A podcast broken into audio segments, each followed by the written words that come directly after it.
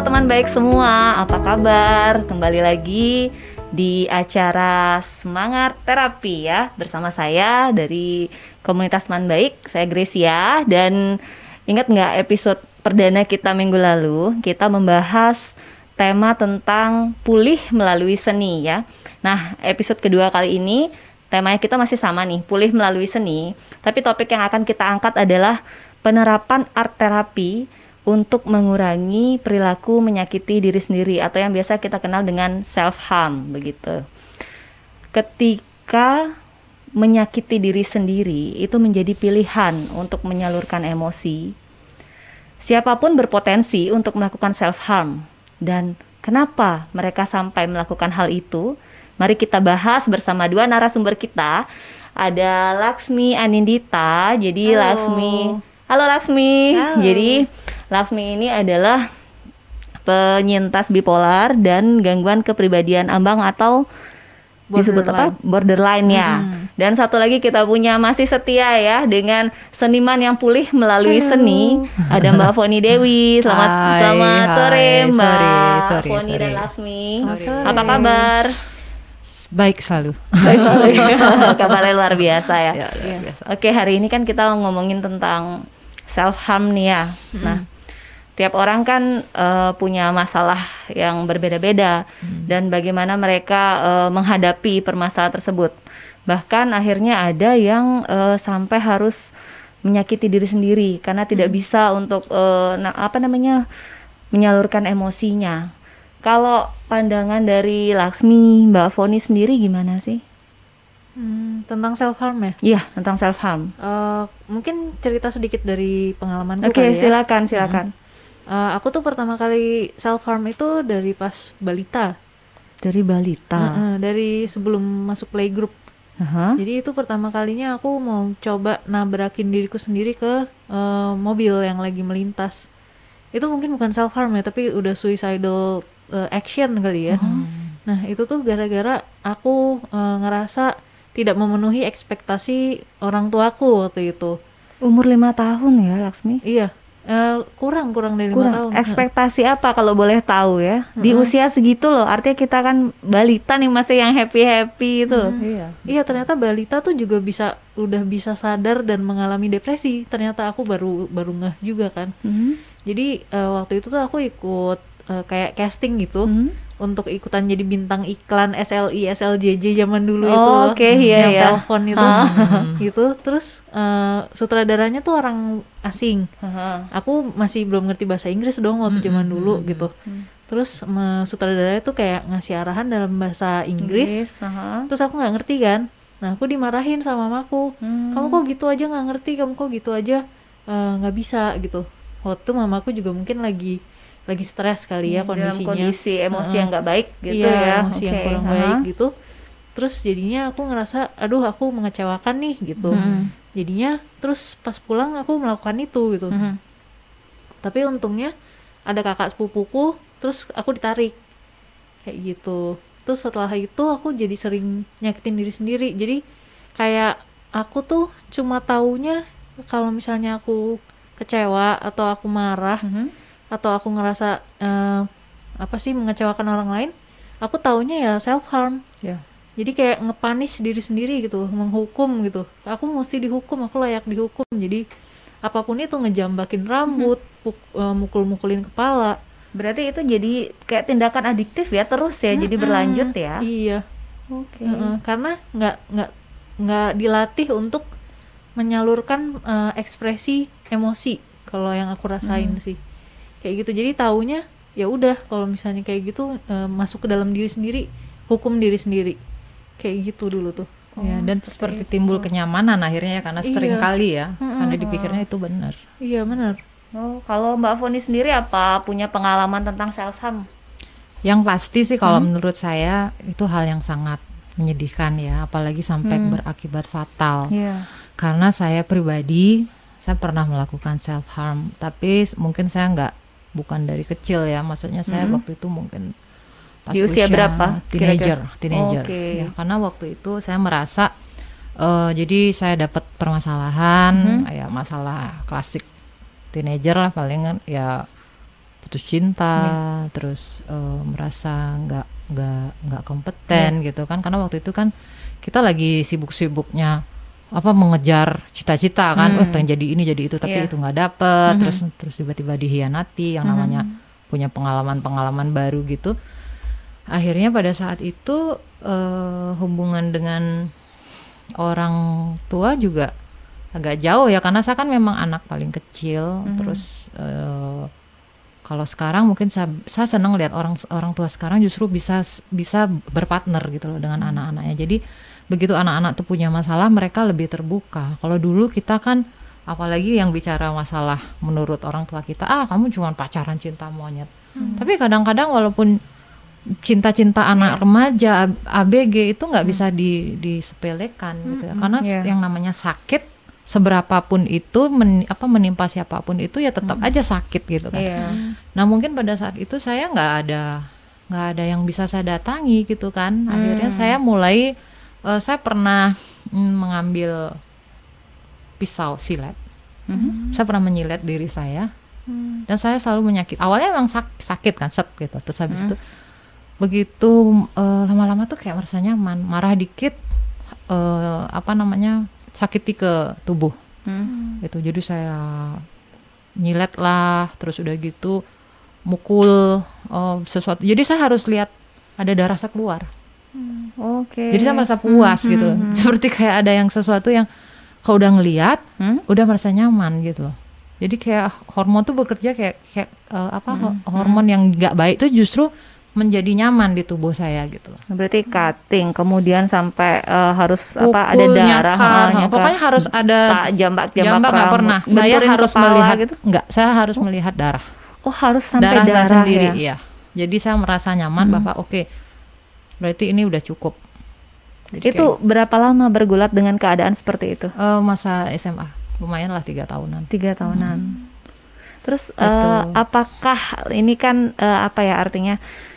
Kalian sadar nggak sih bahwa tindakan yang kalian itu lakukan tuh salah? Sadar nggak pada saat melakukan itu? Atau karena saya nyaman loh dengan seperti ini? Jadi yang nggak tahu bahwa itu tuh salah karena tidak tahu penyaluran emosinya harus seperti apa. Gimana kalau Laksmi? Iya, aku sadar. Jadi sadar ya itu Mm-mm. salah ya? Aku ngerasa wah ada yang nggak beres nih sama aku gitu. Itu eh, sadarnya itu di usia berapa? Itu kan tadi dikatakan dari mulai sebelum balita lagi ya. Iya. Nah, terus sadarnya tuh wah, aku salah loh ternyata untuk menyalurkan emosiku itu di usia berapa sadar? Eh, kelas 2 SMP, berarti itu sekitar Lumayan berapa ya. ya? Umur 13 ya, kira-kira 12. Iya ya, 13, 13 ya, ya. 13 14 ya. Nah, Heeh, terus habis tahun. itu aku langsung minta diajak ke psikiater. itu keinginan sendiri. Iya, soalnya aku udah nggak kuat. Aku ngerasa Maaf, eh, maksudnya selama bergulat ya sekitar berapa jadi 8 tahunan ya? Ya, lumayan. Itu eh, dari support keluarga atau melihat mungkin ada yang nggak beres nih dengan Laksmi gitu. nggak mereka nggak nggak notice, nggak sadar mereka. Oh, begitu. Jadi di Heeh. eh, bukannya aku ngejelekin keluargaku, tapi mereka emang eh, saat itu kan saat itu eh, edukasi tentang kesehatan jiwa masih Iya, minim ya. Ya, itu belum- masih belum minim banget. minim Iya, banget, gitu. iya. Dan Jadi kan belum ada bisa di di, di search ke apa? Google. Ke Google Iya, nggak iya, nggak nggak benar. nggak bisa. Iya, bener. Dan sampai sekarang pun kan makanya kita sering edukasi kesehatan jiwa kan Iya. juga biar awarenessnya mulai naik Iya, kan. Iya. betul. Gitu kalau dulu belum sama sekali, jadi mereka cuma nganggepnya aku anak aneh. Oh, jadi dianggapnya aneh. Iya, ya. Heeh, benar. Oke. Kamu anak aneh gitu. Kalau boleh tahu Laksmi saudara berapa nih? Eh, aku bertiga, Heeh. aku paling kecil. Oh, dari, artinya pernah nggak sih mencoba misalnya ada permasalahan curhat gitu ke kakak gitu atau Hmm, ke orang tua itu pernah nggak sih? enggak. Memang memang enggak ya berarti. Soalnya soalnya tiap kali aku cerita aku disalahin. Ya itu sih biasanya yang sering terjadi. Makanya didengar Iya, didengarin makanya bukannya oh, kadang makanya kita saya cuma bilang- butuh didengar ya. makanya saya betul. bilang eh, sekecil apa pun permasalahan tuh nggak boleh disepelekan. Iya betul Iya. betul. Kan- Bagi bagi saya misalnya ah gitu aja Iya. kok ini ya. sama kayak Hmm. contoh gini deh eh, eh, Mbak Grace ya. Hmm.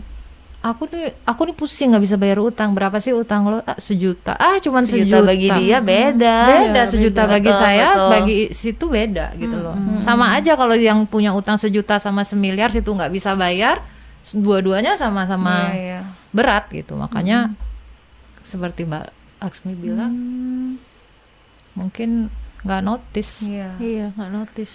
Berarti SMP akhirnya minta nih ke profesional kesehatan jiwa nih Laksmi sendiri ya sampai Itu, minta. mm-mm. Akhirnya pada saat itu Itu kan setelah aku cutting pertama kali tuh. mm, di cutting pertama kali di usia itu eh, SMP di kelas SMP itu cutting. Iya. Oke.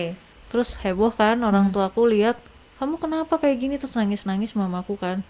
Tapi tetap itu nganggep aku aneh gitu. Kamu Oh. aneh banget sih, kenapa kamu? Terus akhirnya aku bilang, aku butuh ke psikiater, tolong bawa aku ke psikiater gitu. Itu Laksmi dapat informasi dari mana? Akhirnya eh, aku ke psikiater aja deh gitu. Dapat eh, maksudnya informasi dari mana gitu loh. Aku malah lupa loh aku tahu psikiater tuh dari mana. Pokoknya minta aja gitu, minta Iya. diajak ke sana. Heeh, Oh, nggak nggak tahu tahu dari mana gitu, aku Mhm, lupa. mhm. Terus pas sampai ke psikiater, aku didiagnosisnya skizofrenia Hmm. dan heeh, dan Mhm. dikasih Berarti obatnya. konsumsi obat ya. Mm-mm, dikasih obatnya buat skizo Mhm. terus aku nggak nggak bangun tiga hari Oke. karena ternyata aku bukan skizo oh aku Salah bipolar. diagnosa. Heeh, salah Nah, terus eh, akhirnya kan konsultasi lagi nih ke Mm-mm. dokter akhirnya baru ketahuan bahwa Mm-mm. Laksmi malah ini ya bipolar, Bipolar dan dan borderline. Itu borderline. bersamaan diagnosanya. Apa bipolar dulu nih, habis itu setelah itu baru diagnosanya ini lagi. oh iya iya bersamaan tapi apa ya psikiaterku nggak mau ngasih tahu soal borderline Oh. soalnya kan terlalu banyak stigma tentang borderline borderline Bor- oh, ya borderline. Banyak itu terlalu stigma banyak ya. stigma soalnya eh, borderline tuh dianggap kayak dijauhin sama profesional karena sulit Hmm. sulit eh, ngasih terapinya gitu. mm, ngasih terapinya ke borderline people gitu karena Oh. eh, dianggapnya tuh mereka resisten gitu Hmm, Ka- dan sering relapse oke. jadi mereka angkat tangan kayak gitu loh Berarti eh, kalau tet- dari SMP itu sudah konsumsi obat ya? Heeh, tapi aku bandel jadi kayak Mhm. eh, ah nih obatnya bikin aku ngantuk udah deh aku nggak usah minum obat lagi jadi aku baru minum obat rutin itu 2012 2012. Mm-mm. Dari orang tua sendiri atau keluarga lah ya, eh, apakah sebagai PMO yang baik ya pemantau minum obat yang baik nggak pada saat itu? Hmm, enggak, Enggak ya. enggak. Mereka nganggepnya udahlah kalau nggak kalau nggak kenapa-napa nggak usah minum obat. Hmm. Kita masih edukasi. edukasinya masih minim Heeh, banget ya farmakoterapinya ya, juga iya, masih iya. minim. Hmm. Kayak ada pill shaming juga, kayak Oh. kamu ngapain sih minum obat gitu. Heeh. Kayak itu kan cuma perasaan kamu Hmm. aja, di kepala kamu aja, kayak gitu loh. Oke.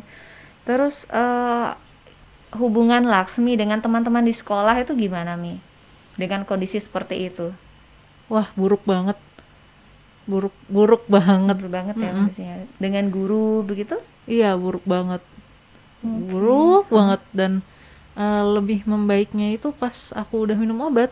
Setelah minum Heeh. obat. Tapi Iya. kan jadi eh, maksudnya ada jadi ada stimulan dari luar ya. Maksudnya Hmm. nggak bisa dari dalam sendiri ya. Kalau Heeh. baru minum obat baru baik gitu maksudnya ya. Eh, sebenarnya kan karena kalau kalau bipolar itu sama kalau borderline kan gangguan kepribadian ya. Hmm. Kalau bipolar itu lebih kayak diabetes tipe 1. Jadi kayak Hmm. itu gangguan biologis. Iya. Eh, cairan kimia otaknya ada yang nggak seimbang. Oh, jadi harus di a- ada asupan ya gitu Iya, ya. Oh, heeh. oke. oke. Harus dibantu sama eh, kayak cairan tertentu lah Cairan gitu ya. tertentu yang, yang- harus buat seimbang. Heeh, yang ada Oke. di obat-obatan itu gitu. Sebenarnya bisa aja sih Hmm. dengan dengan makan misalnya makan makan jagung misalnya. Hmm. Tapi harus makan berapa karung jagung untuk Iya, dapat untuk jumlah mendapatkan, yang ya, ya, sesuai ya, oke, gitu. Berarti 2012 akhirnya Laksmi baru rutin konsumsi obat gitu. Mm-mm. Kalau untuk self harmnya sendiri, tindakan apa sih yang paling ekstrim pernah dilakukan sama Laksmi? Em, Cutting aja atau ada yang lebih yang pernah Laksmi lakukan? cutting tapi dalam, Cuttingnya dalam. Mm-mm, sampai dijahit. Mhm. Terus eh, jeduk-jedukin kepala ke mana pun, ke lantai, ke Mhm. tembok. Mhm. Sisanya minum obat campur minuman beralkohol. Sudah sampai seperti itu. Mm. Tapi ya sebenarnya masih banyak yang lebih ekstrim ya kalau teman-teman lain ya. Tapi aku eh, di tahapan itu, jadi kayak Hmm, bisa dibilang kalau dibanding-bandingin Hmm, hmm, hmm. nggak nggak yang ekstrim, Nggak ekstrim banget, banget lah ya. iya. Tapi Heeh. maksudnya di artinya yang pernah Laksmi alami ya pengalaman sendiri berarti Pengalaman itu ya. Kalau kalau Mbak Ucing sendiri pengalaman self harmnya yang paling ekstrim tuh seperti apa sih Mbak? Hmm, pernah mau bunuh diri. Oke, Pernah, mau bunuh diri, ya. Jadi, dengan cara Aha. em, aku mau makan makan obat juga sih ya. Cuman ya jumlahnya lumayan lah, puluhan butir Ya. itu. Jadi eh, nggak berhasil, jadi nggak sukses. Mhm. Terus em, eh, ya itu, itu aja sih kayaknya. Minum obat itu Minum aja. obat. Heeh. Jadi- karena aku pikir kalau meng- mengcutting diri kayaknya itu terlalu painful ya. Dan yang Hmm. lihat juga nanti apa namanya kayaknya kok ih menyedihin banget ya ke orang-orang. Kalau kalau obat kan Mhm. aku pikir waktu itu ya. Mhm. Kalau obat kan tinggal makan plak udah. Mm-mm. Jadi kamu nggak ada luka, ya masih lebih lebih cantik lah kelihatan. Iya, iya.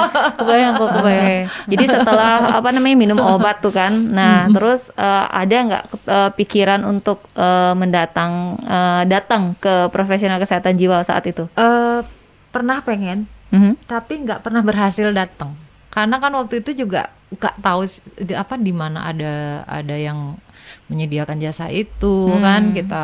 Jadi nggak nggak nggak pernah berhasil datang, tapi akhirnya selalu ketemu teman-teman yang mungkin bisa memberi pencerahan secara psikologi gitu ya. Hmm. Mungkin yang memang tertarik teman di bidang baik ya berarti Iya, ya.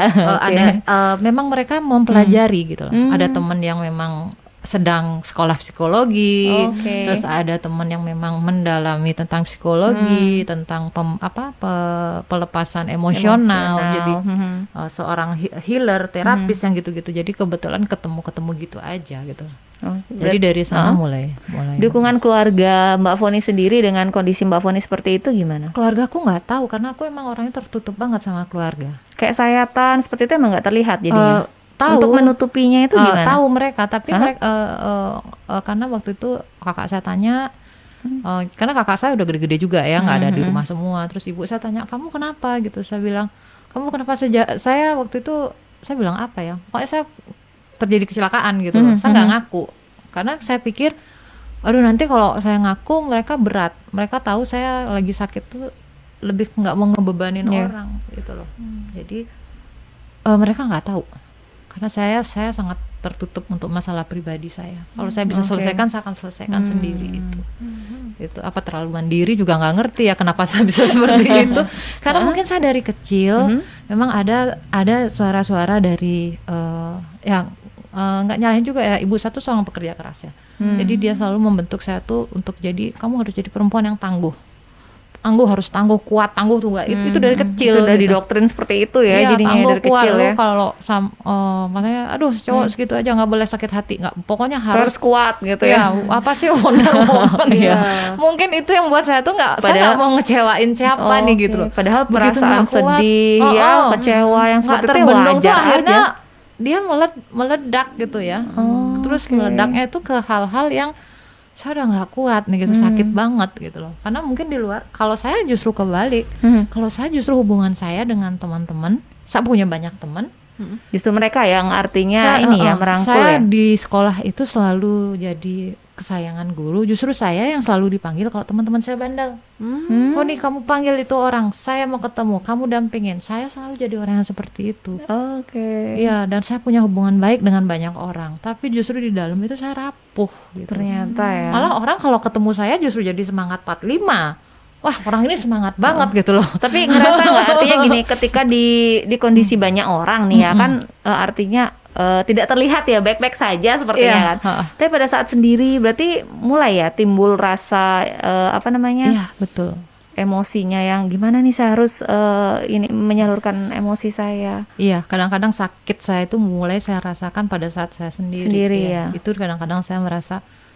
aduh saya saya udah nggak kuat nih, saya mau saya mau ini aja deh gitu loh. Akhirnya kan itu sekitar tiga tahunan ya Mm-mm. seperti itu. Em, selam, setelah tiga tahun itu kan eh, pulih nih. Mm-mm. Nah, apa sempat terpikir untuk melakukan self harm lagi? Enggak, Sama sekali. tidak. Apa sih yang membuat Mbak Foni bisa pulih seperti itu? eh ya karena saya eh bertemu dengan banyak orang, Mhm. Mendapat masukan, Mhm. semangat, terus eh, mulai mulai tersadar kan ya, Mhm. mulai menyadari bahwa oh, you can do better than that gitu loh. Hidup Ingat ini nggak? terlalu hidup ini terlalu Hah?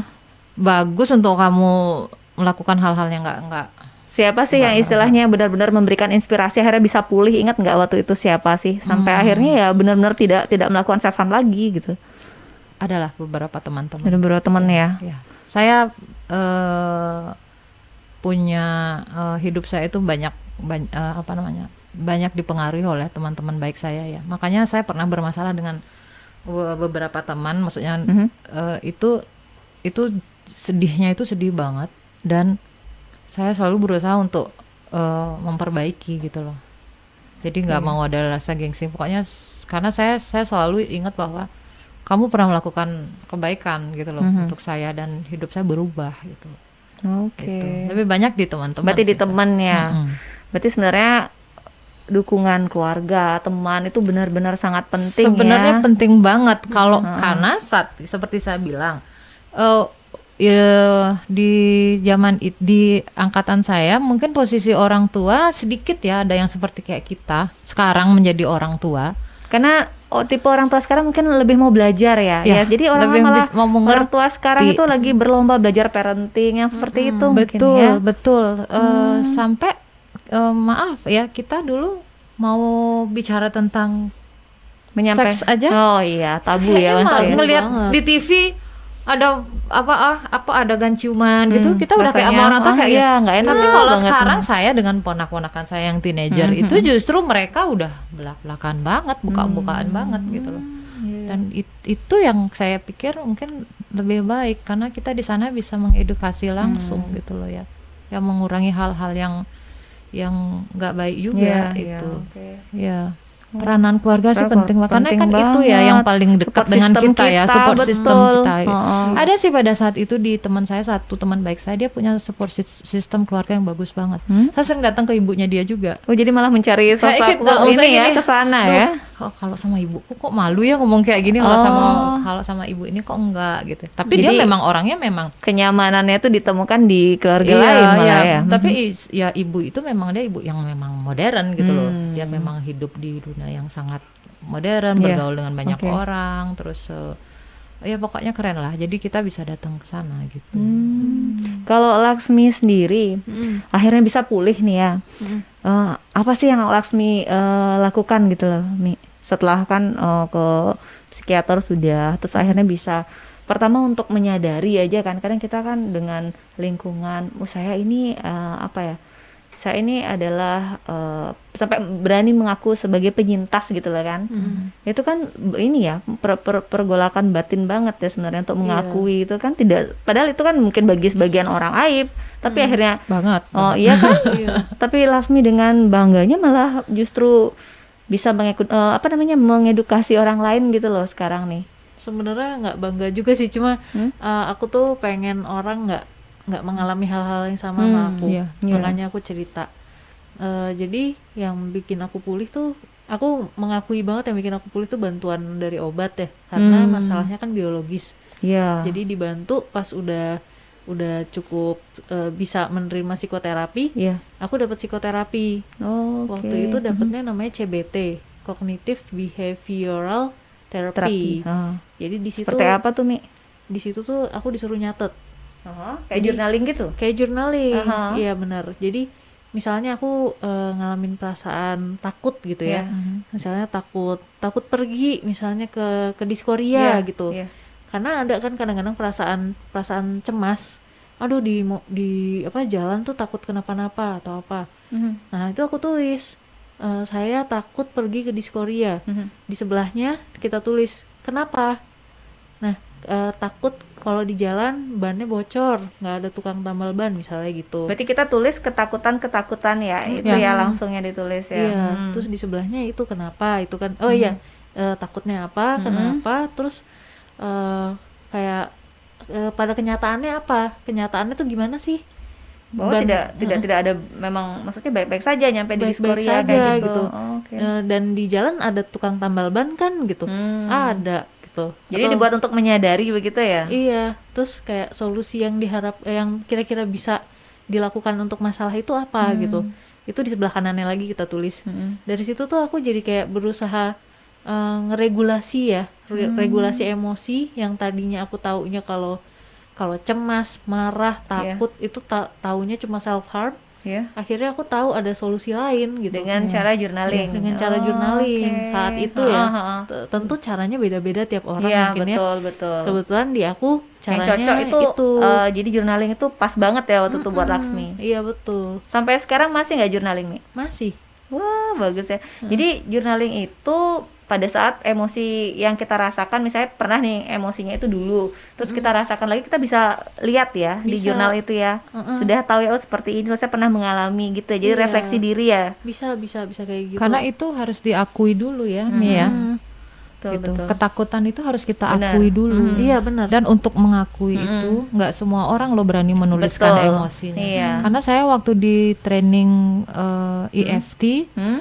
Eh, saya harus menulis semua emosi yang ada di dalam diri saya. Dan itu gimana gampang nggak nulisin itu? Awalnya enggak, karena Ah. karena ih kok kayaknya takut sih maksudnya nulisin diri sendiri Iya. takut apa aja takut gitu loh. Hmm. Itu. Jadi eh apa nggak semua orang bisa. Saya Punya pernah keberanian untuk mengakui ya istilahnya tulis ketakutan, sebanyak-banyaknya. kelemahan kita itu ya. ada sampai ratusan loh. Kalau Oh, kita bisa membuka diri kita. Hmm. Bi- biarpun dengan orang yang kelihatannya tegar pun kalau Hmm? disuruh nulis nggak semuanya berani. Hmm. Ada loh orang ngomongin kematian aja nggak berani. Iya, Oh, iya. betul. Gitu. Jangan ngomongin kematian Hmm. kamu itu. Padahal kita nggak tahu kan. Mm, mm, mm. Yang sebenarnya yang yang baik itu yang di sini Mhm. apa yang Iya, iya, di dunia betul. sana kita kan Mhm. nggak pernah tahu gitu loh. Mhm. Jadi banyak hal. iya Aku betul, setuju tuh nulis itu. Kalau eh, dari Mbak Foni sendiri ini kan se- akhirnya ini menjadi seniman nih Mm-mm. Eh, terkait self harm Ya. dengan eh, menggambar Mm-mm. itu setelah artinya setelah berapa lama nih kan self harm tiga tahun Mm-mm. kemudian mulai akhirnya berani untuk menggambar menuangkan emosi selain dari support dari teman-teman tadi Iya, ya iya, yang diceritakan itu gimana tuh Mbak? Eh, prosesnya Hmm? yang jelas eh, setelah mengalami proses pendewasaan lagi ya. Jadi udah begitu mulai agak kecewa dikit atau apa dikit udah mulai tahu gitu, udah mulai Mhm. alert bahwa eh, melakukan itu nggak baik gitu. Jadi Mhm. mulailah saya mencari eh, apa media yang lain. Kemba- akhirnya menemukan ke dalam eh, art healing, Hmm. berkreasi, berkreativitas Mhm. itu. Jadi nggak ngambil pisau lagi Hmm. atau ya saya dulu kadang-kadang eh, lebih buruknya lagi kalau Hmm? saya nggak dapat eh, apa mengharm diri sendiri, saya bisa ke orang lain. Oh ya sampai terjadi seperti itu? Destruktif. Hmm. Oke. Itu. Berarti perjuangan kalian ini luar biasa ya sampai akhirnya pulih begitu Iya. ya. Kalau Laksmi sendiri suka ini nggak selain journaling apa sih eh, terapi yang pernah Laksmi lakukan untuk diri sendiri? Pernahkah untuk mencoba menggambar seperti itu? Eh, pernah Atau malah malah suka menggambar nih? Sebenarnya eh, lucu sih kalau soal menggambar ya. Eh, waktu masih kecil aku suka gambar tapi pas eh, kuliah karena tugas-tugasnya gambar Ya. aku sempet muak Oh jadi gitu. kayak Nah, aduh capek banget gambar terus setiap hari gambar Karena gambar. gambar tutorial ya. Karena disuruh ngejar nilai, ngejar Ngejar tugas. nilai. bukan menggambar Bukan gambar bebas yang relaksasi. Iya. Heeh, bukan gambar Pasti relaksasi Hmm. Heeh, Mau terus- orang juga jago gambar pun kalau disuruh lu gambar kotak 200 gitu pasti iya, langsung Iya. enak gitu terus akhirnya tuh aku pernah sampai di titik di mana aku benci gambar Oh ya. tapi aku suka gambar eh apa tapi aku bisa gambar jadi aku Ya. bisa tapi nggak suka gitu Terus akhirnya eh, berapa lama tuh akhirnya pulih lagi tuh? Mulai menyukai menggambar lagi tuh. sejujurnya ya Sampai sejujurnya sekarang karena, gimana? eh, masih mu masih muak ya. eh, minggu minggu lalu ya kita eh, art terapi ya pernah ada art terapi Di mana di sini? Heeh. Ya minggu lalu Minggu, minggu lalu yang ya? tadi dia lalu. gambar Iya, Yang yang Oh iya iya oke sama ya. Ah, Sama Fon gambar, minggu ya. lalu. Minggu lalu Iya, kan? Itu baru Itu- mulai. itu pertama kalinya aku eh, enjoy lagi Iya, gambar. ah, ah. Itu aku Oh, aku terharu loh sebenarnya Hmm. pas eh, sesi itu karena ya pantesan diem waktu itu Oh iya iya. kok rasanya enak ya Iya. gitu. Tanpa tanpa tuntutan tuh enak ternyata. Hmm. betul Aku bisa menikmati gitu. Makasih Oh. banget loh, Mbak. itu enak banget gitu. Jadi mungkin aku akan melanjutkan dan mungkin itu bisa jadi terapi baru buat aku. asik keren banget ya. Seneng Jadi banget. sudah sudah sudah tahu ya ada journaling, kemudian juga mulai menggambar lagi ya, Iya. menyukai menggambar lagi ya. itu kayak seperti titik itu. balik sih buat aku yang minggu lalu itu. Yang minggu lalu itu ya. Iya. Oke. harusnya nanti mulai le- apa namanya berani meng- me- apa namanya menunjukkan hasil karyanya. Biasanya kan support dari dari banyak orang Iya. itu sangat membantu. Benar. Membantu Iya. banget untuk kita confident percaya diri. Apalagi nanti kalian eh aku mau dong di printin baju udah jadi duit deh. Iya, benar, Selamat benar, lagi. Iya, benar tuh. tapi jangan paksa saya gambar ya. Beli apa yang saya gambar. Iya betul ya. Kemudian eh, terkait self harm nih ya, hmm, ada nggak sih apa namanya pesan-pesan nih untuk eh, teman baik? Kan kalian eh, sudah pulih ya melalui seni ya, termasuk gambar, kemudian juga kalau Laksmi ditambah juga ada journaling. Ada nggak sih apa yang ingin disampaikan ke teman-teman terkait pengalaman-pengalaman kalian? Silakan Mbak Foni. Ah, kalau aku sih pastinya teman-teman jangan sampai kayak gitu ya, karena itu kondisinya menyedihkan banget. Pasti itu sangat eh, pokoknya nggak baik banget untuk kita. Jadi kalau kamu memang punya sesuatu, Hmm. carilah orang yang yang paling kamu percaya. Mhm. Jadi ya udah, jadi di di di apa namanya, diekspresikan saja, dicurahkan saja gitu loh.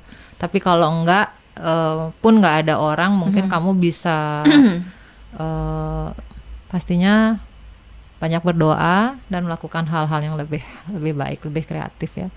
Ya contohnya seperti hal yang minggu lalu aja kan udah ada tutorialnya atau gambar aja. Kalau emang nggak bisa gambar tuh yang hal yang paling gampang tuh adalah kamu urek-urek aja itu Keluarkan kertas. aja apa Iya. yang pengen ini ya, yang Oh, kamu oh, pengen mau buat ya. dibolongin, mau Oh. ditusuk, mau diapain kan kertas dia Iya, nggak robek-robek Oh, kertas oh, juga, iya. nggak Karena masalah kalau ya. kita self harm tuh masalah juga nggak selesai. Hmm, Itu cuman mm, apa namanya menambah eh, apa masalah yang ditambah dengan masalah baru Iya, iya, gitu. betul. Ya syukur kalau mau sampai sui- suicide langsung meninggal nggak masalah ya. Hmm. Tapi kalau enggak, kalau setengah kan keluarga sedih, teman-teman sedih, semua sedih gitu loh. Jadi mendingan jangan deh, jangan Jadi, pernah coba. potensi eh, suicide ya dari self harm ini besar berarti ya. Iya.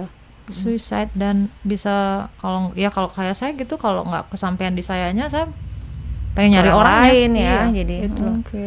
Malah membahayakan kan Benar, jatuhnya. bahaya banget, bahaya Hmm, banget. Kalau dari Lasmi sendiri apa nih yang mau disampaikan nih? Eh, kalau aku tuh pengen bilang kalau misalnya butuh bantuan Hmm. itu nggak usah sungkan-sungkan untuk minta bantuan Iya. dari siapa pun. Ya, profesional juga ya. Profesional, ah, ya. nggak masalah ya Oh, kalau kita iya. ke apa? psikiater, Psikiater, psikolog, psikolog, psikolog Iya, ya. Itu bukan Kalau- hal yang tabu bukan berarti kita gila gitu. Iya, Enggak, benar-benar. enggak kayak gitu sama sekali ya. Jadi Iya, dan itu bukan menunjukkan kelemahan, tapi betul. tapi itu menunjukkan kalau kamu kuat Mhm. dan eh, apa ya kuat untuk mengarungi hidup Iya. sebenarnya. Ingin berubah juga Ingin ke arah yang berubah. baik. ya. Heeh, Karena itu itu sulit loh minta Iya. minta pertolongan itu. Iya. Jadi kamu kuat banget kalau misalnya kamu berhasil minta pertolongan gitu. Dan ya itu kayak kayak kata Mbak Foni juga eh, jangan deh eh, kalau misalnya bisa cari alternatif lain. Oh ya, aku ada ini, Apa tuh? ada tips. Kalau misalnya pengen banget self harm, Iya, boleh tuh dibagi Mi. Nah, untuk teman-teman baik nih. iya coba genggam es batu. Oh, genggam es batu tuh. Iya, Ha, genggam terus es batu karena itu sama sakitnya. Itu kita ngerasain perasaan sakit di situ tapi nggak destruktif Iya. gitu. Hmm, Ada sensasinya, sensasinya dapet Aha. tapi nggak destruktif. ya. Terus eh, kita cepat dapat kesadaran kita kembali. Oh, Gitu. Jadi bagus kayak- banget nih tips dari Lasmi ya untuk teman baik ya. Nah, Terus ada lagi Mhm. pakai karet gelang, Ya. terus kita cepret-cepret gitu loh, Aha. cepret-cepret gitu. Iya. Dan itu nggak destruktif juga.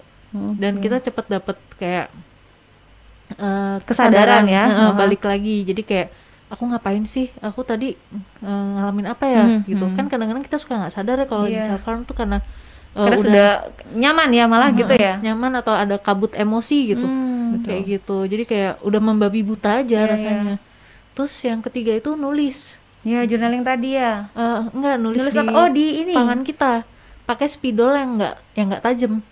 Pakai kenapa tuh Mi? Kenapa kenapa nggak tajam? Maksudnya gimana tuh? Karena kalau kita pakai ballpoint biasa itu kan tajam ya. Ada sensasi lagi gitu. iya. malah bisa, bisa melukai. memancing kita untuk Hmm, gitu ya. Oke. Kalau Iya, spidol iya. tuh Mm-mm. kita gambar aja kayak gambar luka kita atau Iya. tulisan tulisan eh, ini belum selesai, hidup kamu belum selesai, ayo lanjutkan lagi. Oke, Kalau itu capek, tulis aja ya. Iya, tulis aja. Di, di bagian tubuh mana aja biasanya kan di lengan nih. Heeh. atau di paha, Di paha biasanya suka bisa, ada oh. yang menyakiti paha kan ada juga Hmm, hmm, hmm, hmm. atau badannya gitu. Iya, iya. Tulis aja pokoknya kayak afirmasi positif lah. Hmm. Jadi kayak kalau kamu capek nggak apa-apa kok istirahat.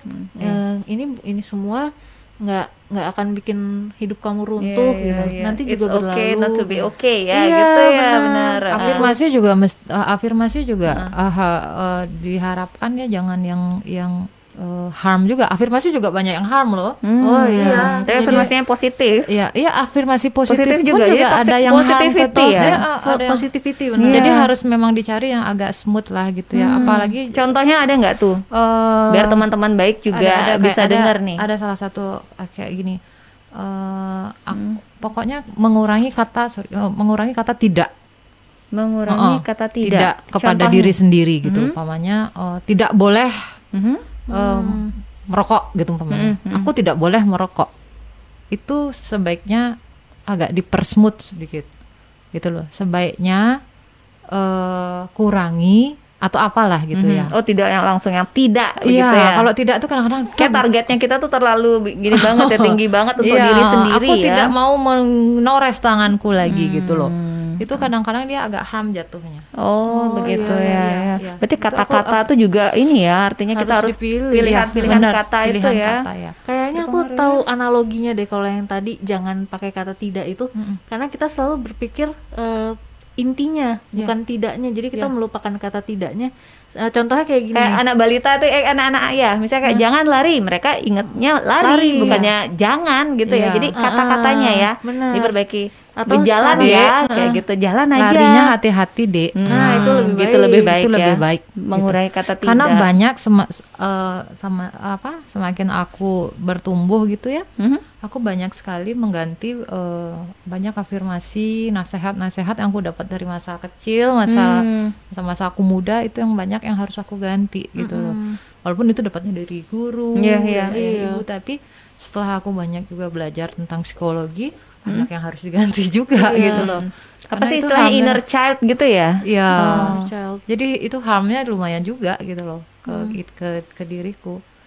Jadi eh, aku sekarang eh, banyak membantu, maksudnya mendekati anak-anak teenager yang walaupun kalau aku dengar oh ya ini masalahnya kayak gini nih, gitu. Hmm. tapi aku nggak mau nanti dia kayak Oh, self harm iya. gitu. Hmm. Jadi kita harus benar-benar menjadi eh, apa namanya ya, em, benar-benar kayak menerima mereka bahwa oke masalah kamu apa nih, gitu Hmm. ya.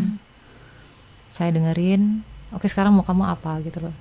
Kalau dulu kan banyak orang ah segitu aja kamu anu ah. Tidak semua orang Iya. bisa Cari menjadi lagi. pendengar yang baik Iya, ya. heeh. Atau kadang-kadang solusinya pun nggak bertanggung Iya, jawab ya kan iya. ya.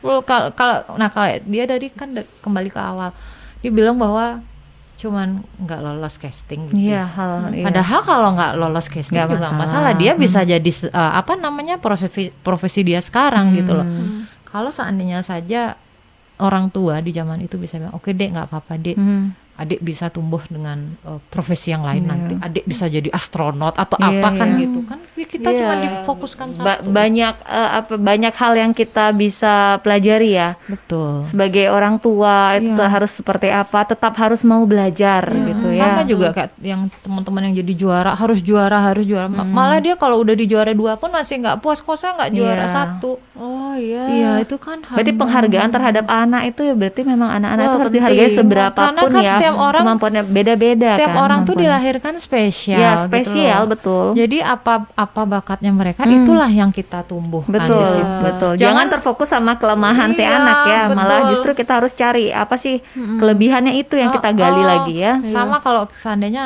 seniman gitu yang jagonya, dia jagonya digambar, tapi dia dipus belajar matematika ya udah nggak nyambung Iya, dong. nggak nyambung banget. Jadinya stres Iya, dong. betul Kalau ya. ikan disuruh terbang. Iya, Betul.